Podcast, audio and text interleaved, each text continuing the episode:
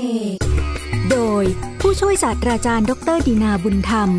ภาควิชาประวัติศาสตร์ และหน่วยวิชาอารยธรรมไทย คณะอักษรศาสตร์ จุฬาลงกรณ์มหาวิทยาลัย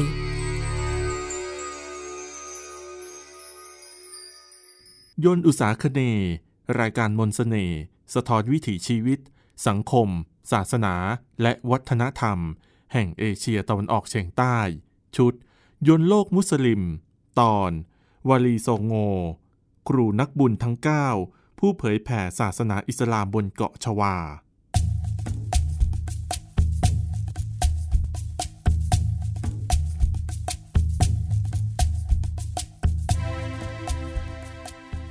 ท่านผู้ฟังครับ การเผยแผ่ศาสนาอิสลามในเกาะชวา ซึ่งเป็นปรากฏการณ์ที่เกิดขึ้นในระหว่างคริสตศตวรรษที่ 15 และ 17 นั้น เป็นกระบวนการที่มีความสำคัญในประวัติศาสตร์ ของศาสนาอิสลามในเอเชียตะวันออกเฉียงใต้ มีบุคคลสำคัญ 9 ท่านที่มีบทบาทในการเผยแผ่ศาสนาอิสลามในเกาะชวา บุคคลทั้ง 9 นั้น เป็นครูและปราชญ์ทางศาสนาอิสลาม ที่ได้รับการเคารพยกย่องในสังคมชวา นับตั้งแต่สมัยที่ท่านเหล่านี้ยังมีชีวิตอยู่ มาจวบจนถึงปัจจุบัน ฐานะของท่านทั้ง 9 ได้รับการยกย่องสูงส่งเสมอด้วยนักบุญในคริสตศาสนา ซึ่งเราอาจเรียกท่านทั้ง 9 นี้ว่า เป็นครูนักบุญ ผู้เผยแพร่และสร้างความเป็นปึกแผ่นแก่ศาสนาอิสลามในแผ่นดินชวา ครูนักบุญอิสลามทั้ง 9 ท่านนี้ เรียกในภาษาชวาว่า วาลีโซโงคำว่าวาลีโซโงเป็นการรวมคำสองคำเข้าด้วยกัน คำวาลีเป็นคำในภาษาอาหรับ แปลว่า ผู้ที่เชื่อถือได้ หรือ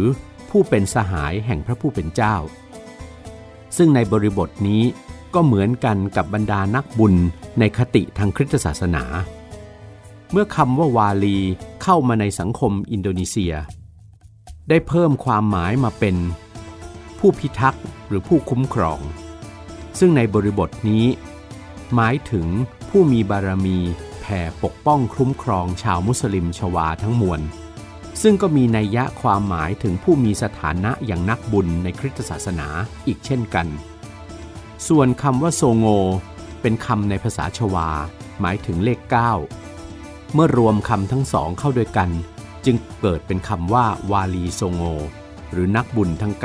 9 ที่นักวิชาการตะวันตกมักใช้คำภาษาอังกฤษ เรียกว่า The Nine Sense of Java วาลีโซโงหรือครูนักบุญอิสลามแต่ละท่าน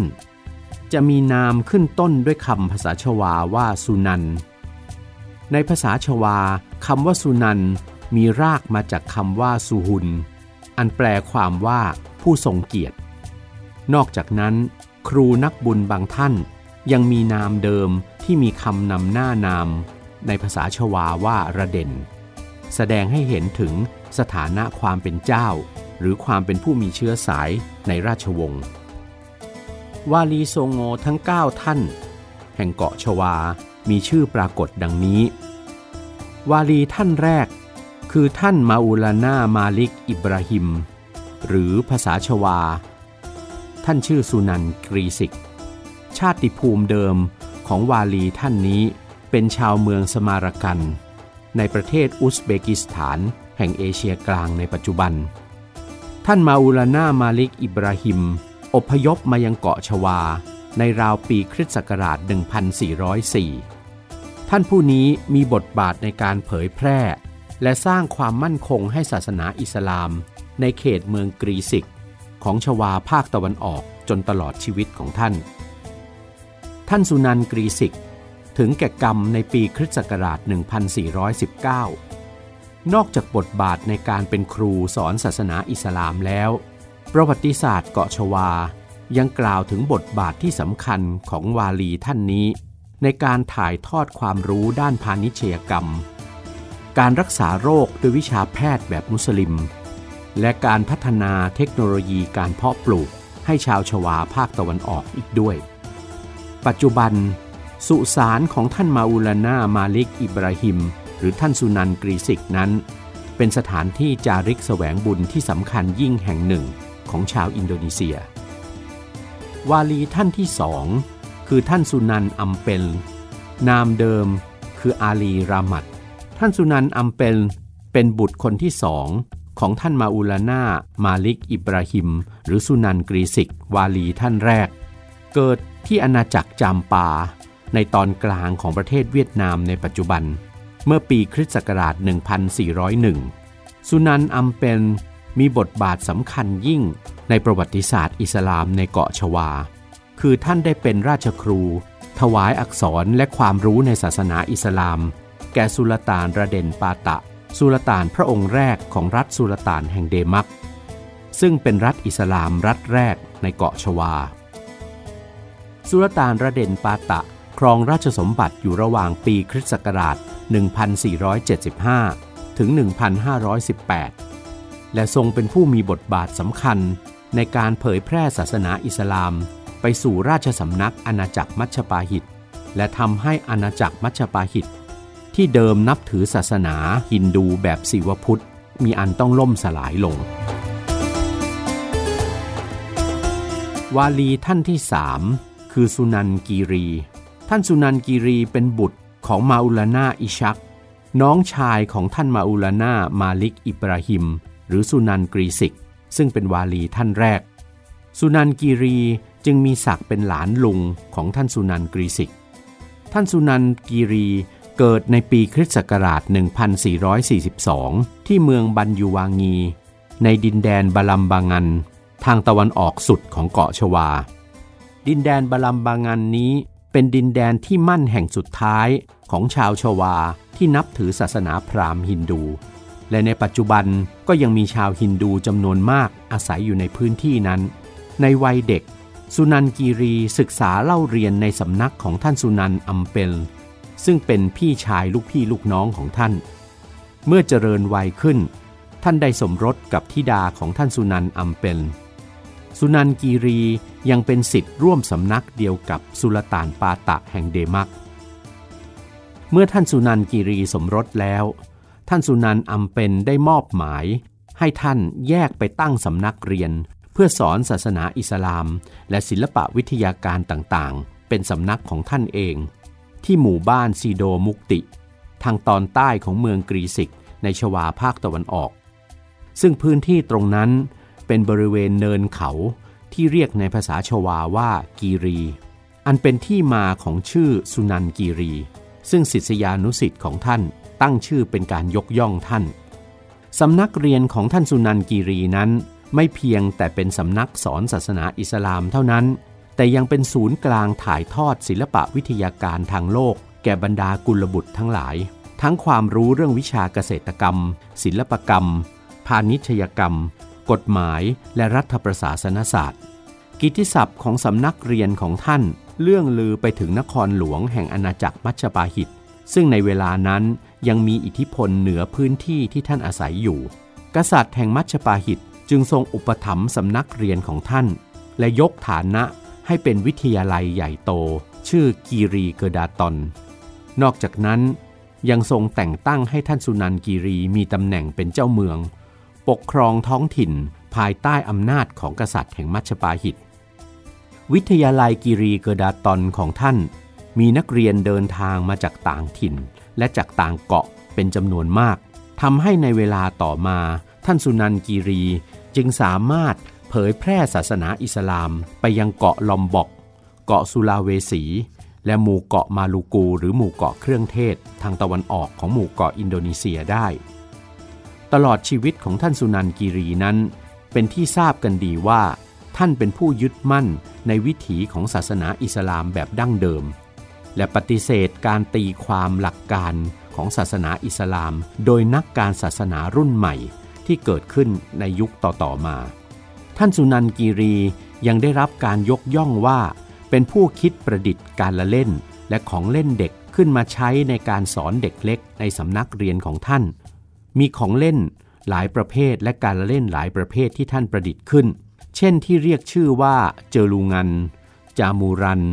ลีลี และซูบลักซูของเล่นและการละเล่นของเด็กเหล่านี้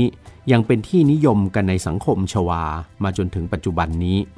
นอกจากนั้น ท่านสุนันกีรียังเป็นผู้ประดิษฐ์ฉันทลักษณ์ในการแต่งบทกวีภาษาชวา ที่พัฒนามาจากฉันทลักษณ์โบราณ ในยุคก่อนศาสนาอิสลามด้วย ท่านสุนันกีรีถึงแก่กรรมเมื่อปีคริสต์ศักราช 1506 สุสานของท่านอยู่ห่างจากเมืองสุราบายา เมืองท่าใหญ่ของชวาตะวันออกในปัจจุบัน ไปประมาณ 45 กิโลเมตร และเป็นแหล่งจาริกแสวงบุญที่สำคัญอีกแห่งหนึ่งในเกาะชวา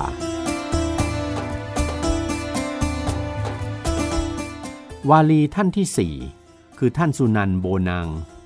เกิดเมื่อปีคริสต์ศักราช 1465 ที่เมืองเริมบัง ใกล้กับเมืองตูบัน ชายฝั่งตอนเหนือของชวาภาคกลาง สุนันโบนังเป็นบุตรของท่านสุนันอัมเป็น ท่านสุนันโบนังมีบทบาทในการประยุกต์ใช้วรรณศิลป์และคีตศิลป์ดั้งเดิม ในวัฒนธรรมฮินดูพุทธของชวา ในการเผยแพร่และสอนศาสนาอิสลาม ด้วยความสามารถด้านวรรณศิลป์และคีตศิลป์ของท่าน ท่านได้นำลักษณะของฉันทลักษณ์โบราณในภาษาชวา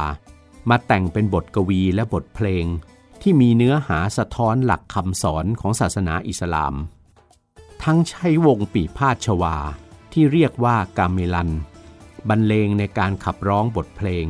ซึ่งมีนัยยะในการสอนศาสนาอิสลามเหล่านี้ บทเพลงบันทึกคำสอนของท่านสุนันโบนัง ที่ยังคงเป็นอมตะอยู่จนถึงทุกวันนี้ ชื่อตอมโบอาติ หรือบทเพลงรักษาใจ ท่านสุนันโบนังถึงแก่กรรมเมื่อปีคริสต์ศักราช 1525 ปัจจุบันยังมีข้อถกเถียงว่า สุสานของท่านอยู่ที่ใดกันแน่ ระหว่างที่เมืองตูบันในชวาภาคตะวันออก กับที่เกาะมาดูรา นอกชายฝั่งชวาตะวันออก เพราะปรากฏว่ามีสุสานของท่านอยู่ทั้งสองที่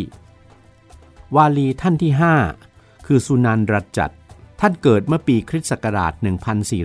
1470 เป็นบุตรของท่านสุนันอัมเป็น และเป็นน้องชายของท่านสุนันโบนางท่านสุนันรัจจัดมีความสามารถในเชิงวรรณศิลป์และคีตศิลป์เช่นเดียวกับพี่ชายของท่าน ท่านใช้วรรณศิลป์ในการประพันธ์บทกวี เป็นเพลงที่มีเนื้อหาในการสอนศาสนาอิสลาม และใช้ปีพาดชวาหรือกาเมลัน บรรเลงประกอบการขับร้องเพลงเหล่านั้นทำให้ชาวชวาสามารถทรงจำคำสอนในศาสนาอิสลามได้โดยง่าย ในปีคริสต์ศักราช 1502 ท่านสุนันรัจจัดได้เป็นผู้นำในการสร้างมัสยิดที่หมู่บ้านเจอหลัก แขวงปาชีรัน ทางตอนเหนือของเมืองท่าสุราบายา ในภาคตะวันออกของเกาะชวา ท่านสุนันรัจจัดยังมีบทบาทในการเผยแพร่และสั่งสอนศาสนาอิสลาม วรรณศิลป์และศิลปะการแสดงเป็นเครื่องมือสำคัญ ในการสั่งสอนศาสนาอิสลามของท่าน ท่านมีบทบาทในงานด้านนี้อยู่นานถึง 36 ปี ก็ถึงแก่กรรมเมื่อราวปีคริสต์ศักราช 1522 สุสานของท่านอยู่บนเนินเขาดรัจัด ในแขวงปาชิรัน เมืองลาโมงัน ใกล้กับเมืองท่าสุราบายา และถือว่าเป็นสุสานที่ได้รับการก่อสร้าง ด้วยสถาปัตยกรรม และงานประณีตศิลป์ที่งดงามยิ่ง ด้วยศิลปกรรมผสมที่ผสมผสานระหว่างศิลปะชวาโบราณ ศิลปะเปอร์เซีย และศิลปะจีน วาลีท่านที่ 6 คือท่านสุนันคูดุส วาลีท่านนี้ เกิดในราวปีคริสต์ศักราช 1400 นามเดิมของท่านคือซาอิดจาฟาซาดิอัสมัดขาน ท่านเป็นบุตรของระเด่นอุสมานฮัจจี หรือที่รู้จักกันในอีกนามหนึ่งว่า สุนานงูดุง แม่ทัพคนสำคัญของรัฐสุลต่านแห่งเดมัก ในการทำสงครามเพื่อเผยแพร่ศาสนาอิสลาม และขยายอิทธิพลของศาสนาอิสลามไปในเกาะชวา สุนันคูดุส เริ่มเรียนศาสนาอิสลามจากบิดาของท่าน และได้ไปศึกษาในสำนักของท่านสุนันอัมเป็น ตลอดชีวิตของท่านสุนันคูดุส ได้เป็นกำลังสำคัญของรัฐสุลต่านแห่งเดมัก โดยได้รับความไว้วางพระทัยจากสุลต่านพระองค์ต่างๆ ให้ปฏิบัติหน้าที่หลายด้าน เช่นเป็นที่ปรึกษาราชการแผ่นดินของสุลต่าน เป็นแม่ทัพยกไปในการทำสงครามเผยแผ่ศาสนาอิสลาม เหมือนกับที่บิดาของท่านเคยทำเป็นตุลาการสูงสุดในการพิพากษาอัตถคดี เป็นที่ปรึกษากฎหมายของรัฐ ตลอดจนเป็นอิหมาม ประจำมัสยิดหลวงแห่งเดมัก บทบาทที่สำคัญอีกบทบาทหนึ่งของท่านสุนันคูดุส คือการใช้ความพยายามในการเปลี่ยนศาสนาของราษฎรในรัฐสุลต่านแห่งเดมัก ที่เคยนับถือศาสนาฮินดูพุทธมาแต่เดิม ให้หันมายอมรับนับถือศาสนาอิสลามให้ได้ โดยท่านสุนันคูดุส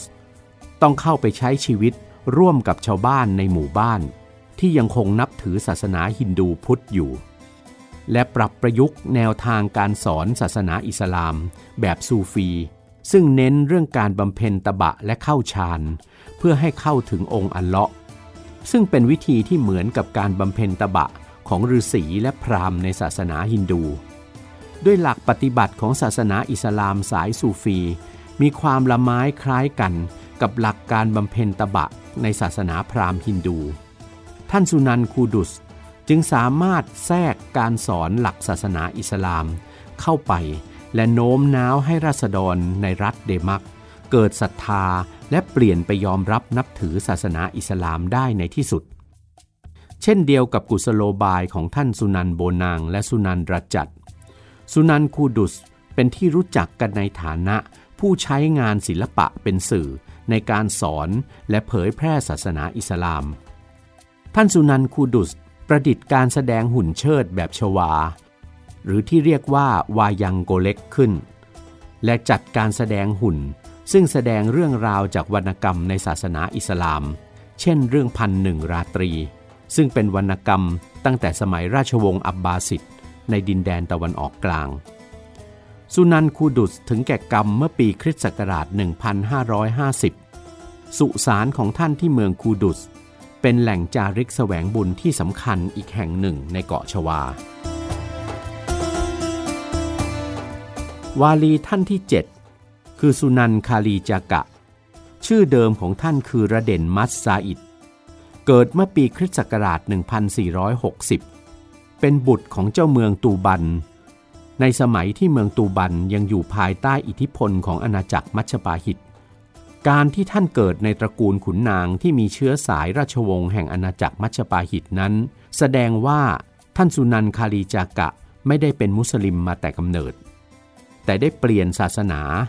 มายอมรับนับถือศาสนาอิสลาม เมื่อท่านมอบตัวเป็นสิทธิ์ของท่านสุนันโบนาง การที่เป็นผู้เคยนับถือศาสนาพราหมณ์ฮินดูมาก่อนทำให้ท่านสุนันคารีจักะ มีแนวทางการเผยแพร่และสอนศาสนาอิสลาม ในแบบที่เรียกว่าค่อยเป็นค่อยไป นั่นคือ การพยายามเข้าไปใช้ชีวิตกลมกลืนกับชาวบ้านในท้องถิ่น และเรียนรู้ที่จะเคารพแบบธรรมเนียมพื้นบ้านในท้องถิ่นนั้นๆ แม้จะเป็นวิถีที่ขัดต่อหลักการของศาสนาอิสลามก็ตาม ท่านสุนันคาลีจักะมีความพยายามในการตีความและอธิบายหลักในพระคัมภีร์อัลกุรอาน ให้ใกล้เคียงกับหลักการในศาสนาพราหมณ์ฮินดู เพื่อให้ชาวบ้านไม่รู้สึกว่าศาสนาอิสลามนั้นเป็นความเชื่อใหม่ ที่ขัดแย้งโดยสิ้นเชิง กับลัทธิศาสนาเดิมของพวกเขา โดยท่านสุนันคาลีจักะมีหลักการในการสอนของท่านว่าเมื่อชาวบ้านสามารถรู้และเข้าใจหลักการของอิสลามได้โดยแท้ จากการอธิบายและแนะนำแบบค่อยเป็นค่อยไปแล้ว ชาวบ้านจะไม่รู้สึกว่าถูกบังคับ และขัดต่อวิถีชีวิตดั้งเดิมที่เคยปฏิบัติมาแต่ครั้งบรรพบุรุษ และชาวบ้านจะค่อยๆยอมรับ และเกิดความศรัทธาในศาสนาแห่งองค์อัลเลาะห์ได้เอง และทิ้งศาสนาเดิมของตนในที่สุด กุศโลบายอีกข้อหนึ่งของสุนันคาลีจากะ ในการสอนศาสนาอิสลามคือ การนำการสร้างงานทัศนศิลป์วรรณศิลป์ดนตรีและนาฏศิลป์เข้ามาเป็นสื่อในการเผยแพร่หลักปรัชญาของศาสนาอิสลาม ซึ่งก็น่าจะเป็นแนวทางที่ท่านได้รับการปลูกฝัง จากท่านสุนันโบนางผู้เป็นครูของท่าน สุนันคาลีจากะเป็นผู้นำในการสร้างมัสยิดหลวง ให้กับรัฐสุลต่านในเกาะชวาถึงสองรัฐ ได้แก่มัสยิดหลวงแห่งรัฐสุลต่านแห่งชิเรบน และมัสยิดหลวงแห่งรัฐสุลต่านเดมัก โดยใช้ลักษณะทางสถาปัตยกรรม และประณีตศิลป์ของพระราชวังและเทวสถานฮินดูแบบชวาโบราณ ทั้งนี้เพื่อทำให้ชาวชวา ที่ยอมรับนับถือศาสนาอิสลามใหม่นั้น ไม่เกิดความรู้สึกแปลกแยก หรือเกิดความรู้สึกถูกบังคับให้ต้องเปลี่ยนศาสนา ตรงกันข้ามกลับเป็นการทำให้ชาวชวา เกิดความรู้สึกว่าศาสนาอิสลามนั้น แท้จริงคืออีกภาคหนึ่ง ของลัทธิศาสนาที่เขาเคยศรัทธายึดมั่น มาแต่ครั้งบรรพบุรุษ แม้ศาสนสถานก็ไม่ได้เปลี่ยนรูปลักษณ์ไปแต่อย่างใด นอกจากการสร้างมัสยิดสำคัญแล้ว สุนันคาลีจากะยังใช้การประพันธ์บทกวี ตามฉันทลักษ์โบราณในภาษาชวา มาแต่งบทเพลงสอนศาสนา ให้บรรเลงด้วยวงปีพาดกาเมลัน ตลอดจนใช้การแสดงการเชิดหนังแบบชวา หรือวายังกุลิต เป็นสื่อในการสอนศาสนาอิสลาม ยิ่งไปกว่านั้น ท่านสุนันคาลีจากะ ยังนำเอาขนบธรรมเนียมประเพณีดั้งเดิมของชาวชวา ที่ปฏิบัติแต่โบราณ มาบูรณาการเข้ากับวิถีของอิสลาม โดยไม่ทำให้ชาวชวารู้สึกว่าตนเองถูกบังคับให้เปลี่ยนศาสนา เช่น สนับสนุนการแต่งกายแบบดั้งเดิมของชาวชวา หรือการจัดงานเฉลิมฉลองในเทศกาลนักขัตฤกษ์ต่างๆ ตามแบบศาสนาพราหมณ์ฮินดู แต่เปลี่ยนความหมายของงานฉลองนั้นให้สอดคล้องกับหลักการในศาสนาอิสลาม หรือแม้แต่ธรรมเนียมการถวายเครื่องสักการะบวงสวง แด่เทพเจ้าในศาสนาฮินดู และการทำทานแก่คนยากไร้ ก็ได้รับการนำมาปรับประยุกต์ ให้กลายเป็นธรรมเนียมปฏิบัติอย่างอิสลามไปได้ด้วย ด้วยเหตุนี้เอง ท่านสุนันคาลีจากะ จึงเป็นวาลีที่ได้รับการเคารพยกย่องมากที่สุดท่านหนึ่ง ในบรรดาวาลีทั้ง 9 ท่านสุนันคาลีจากะ ถึงแก่กรรมเมื่อปีคริสต์ศักราช 1513 สุสานของท่านอยู่ที่ตำบลคาดีลางู ทางตะวันออกเฉียงใต้ของนครเดมักในชวาภาคกลาง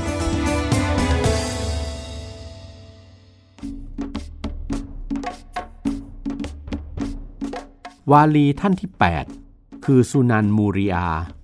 นามเดิมคือระเด่นอุมารซาอิด ท่านเป็นบุตรของสุนันคาลีจากะ และน้องสาวของท่านสุนันกีรี เท่ากับว่า ท่านสุนันมูริยานี้มีศักดิ์เป็นหลาน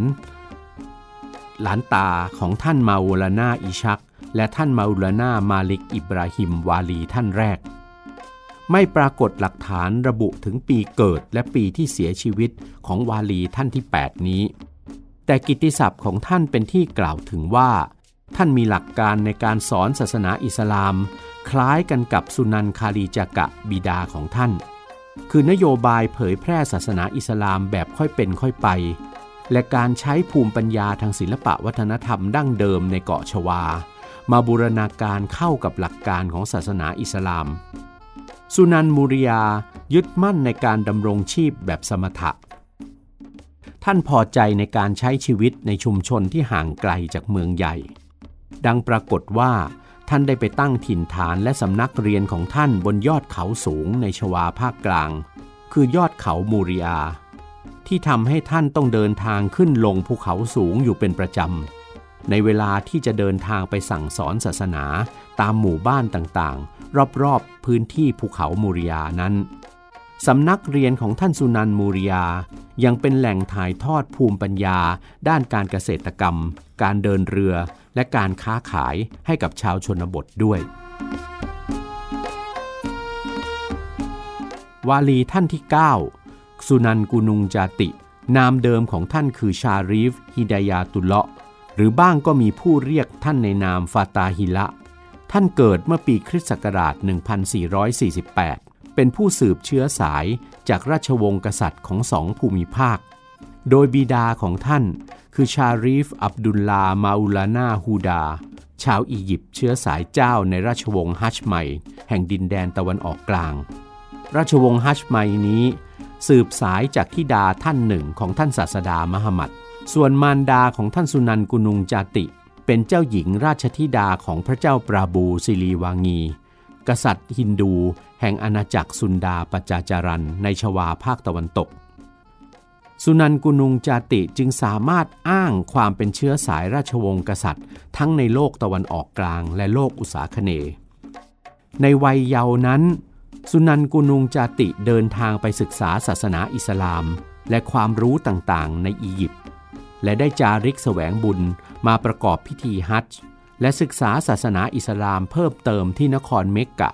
และเมืองเมดินา ใช้เวลาประมาณ 14 ปี จึงได้เดินทางกลับมายังเกาะชวา หลังจากนั้นท่านได้สมรสกับพระคณิษฐาของสุลต่านเตรึงกาน่าแห่งรัฐสุลต่านเดมัก มีโอรสด้วยกัน คือมาอูลานาฮัสซานูดิน สุนันกุนุงจาติ เป็นวาลีเพียงท่านเดียวใน 9 ท่านที่มีฐานะเป็นกษัตริย์ ด้วยปรากฏว่าท่านได้ครองราชสมบัติเป็นกษัตริย์มุสลิมองค์แรกของรัฐชิริบนในชวาตะวันตก และทำให้ท่านเริ่มนโยบายการเปลี่ยนศาสนาของผู้คนในชวาภาคตะวันตก จากศาสนาฮินดูไปเป็นศาสนาอิสลาม สุนันกุนุงจาติเริ่มนโยบายนี้ด้วยการเดินทางเข้าไปอาศัยอยู่ในชุมชนของดาบทและฤาษีในอนาบริเวณภูเขาปุโรซารีของชวาตะวันตก และเผยแพร่ศาสนาอิสลาม โดยใช้หลักการบำเพ็ญตบะและเข้าฌาน แต่ค่อยๆ แทรกหลักการของศาสนาอิสลาม และเผยแพร่แบบค่อยเป็นค่อยไป จนในที่สุดท่านก็สามารถเรียกศรัทธาจากบรรดาฤาษีและดาบทในศาสนาฮินดูได้ และในท้ายที่สุดก็สามารถเปลี่ยนศาสนาของผู้คนในพื้นที่ชวาภาคตะวันตกได้สำเร็จ เมื่อมีผู้เปลี่ยนศาสนา มารับนับถือศาสนาอิสลามได้มากพอสมควรแล้ว ท่านสุนันกุนุงจาติ จึงได้รับการสนับสนุนจากสุลต่านแห่งรัฐเดมัก ให้ยกกองทัพไปพิชิตอาณาจักรฮินดูปจาจารัน ในชวาภาคตะวันตก เพื่อเผยแพร่ศาสนาอิสลาม ในส่วนนั้นของเกาะชวาอย่างขนาดใหญ่ ในปีคริสตศักราช 1527 สุนันกุนุงจาติได้สถาปนาเมืองท่าใหม่ขึ้น คือนครบันเตนลามาเป็นนครหลวงของรัฐสุลต่านแห่งบันเตนแทนที่อาณาจักรฮินดูปจาจารัน พร้อมทั้งอภิเษกให้มาอุลานาฮัสซานุดินโอรสของท่าน ขึ้นเป็นกษัตริย์มุสลิมพระองค์แรกของรัฐบันเตน เมื่อเสร็จภารกิจอันยิ่งใหญ่แล้ว ท่านสุนันกุนุงจาติจึงกลับไปปกครองรัฐสุลต่านแห่งชิเรบนดังเดิม ท่านสุนันกุนุงจาติสิ้นพระชนในปีคริสต์ศักราช 1568 ด้วยพระชนมายุถึง 120 พรรษา พระศพได้รับการฝังไว้ที่ภูเขาเซมบุง ในพื้นที่กุนุงจาติ ห่างจากนครชิเรบนไปทางเหนือราว 5 กิโลเมตร ปัจจุบันคือสถานที่แสวงบุญของชาวมุสลิมจากทั่วทั้งโลกอุษาคเน ในปัจจุบัน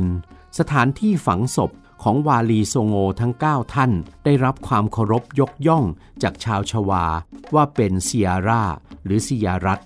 ซึ่งแปลความว่าสถานที่จาริกแสวงบุญสำคัญในเกาะชวา ในแต่ละปีจะมีชาวมุสลิมชวา และมุสลิมจากทั่วทั้งภูมิภาคอุษาคเน เดินทางไปเยี่ยมทำความเคารพ สุสานของครูนักบุญทั้ง 9 ท่านนี้ แต่ละปีเป็นจำนวนมาก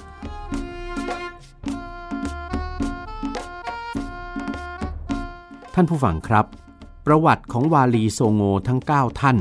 เป็นเรื่องราวทางประวัติศาสตร์ ที่รู้จักกันดีในโลกมุสลิมของอุษาคเน และสะท้อนให้เห็นว่ากว่าที่ศาสนาอิสลามจะได้รับการเผยแพร่ และประดิษฐานลงอย่างมั่นคงในภูมิภาคทั้งสามของเกาะชวานั้น ต้องอาศัยบทบาทของวาลี หรือครูนักบุญอิสลามทั้ง 9 ท่านนี้เป็นอย่างยิ่ง ทั้งบทบาทในฐานะครูสอนศาสนา บทบาททางการเมืองการปกครอง บทบาทในการเป็นผู้นำทางการทหาร บทบาทของปราดผู้ทรงธรรมและภูมิปัญญา และผู้อนุรักษ์ศิลปวัฒนธรรมดั้งเดิมของชาวชวา วาลีแต่ละท่านมีบทบาทมากกว่าหนึ่งบทบาท และที่สำคัญเราจะพบว่าหลักการในการเผยแพร่ศาสนาอิสลามของวาลีทั้ง 9 ท่านในเกาะชวานั้น คือการเผยแพร่ศาสนาอิสลาม โดยไม่ทำลายรากฐานดั้งเดิมทางวัฒนธรรม ที่เคยมีมาตั้งแต่โบราณ แต่ทำให้มรดกทางศิลปะวัฒนธรรมชวานั้น สามารถบูรณาการเข้ากับหลักการ และวิถีแห่งศาสนาอิสลามได้ นี่คือเอกลักษณ์อันเด่นชัดของการเผยแพร่ศาสนาอิสลามในโลกอุษาคเน รายการยนต์อุษาคเนในวันนี้หมดเวลาลงแล้ว พบกันใหม่ในครั้งหน้าสำหรับวันนี้สวัสดีครับ ยนต์วิถีดูชีวิต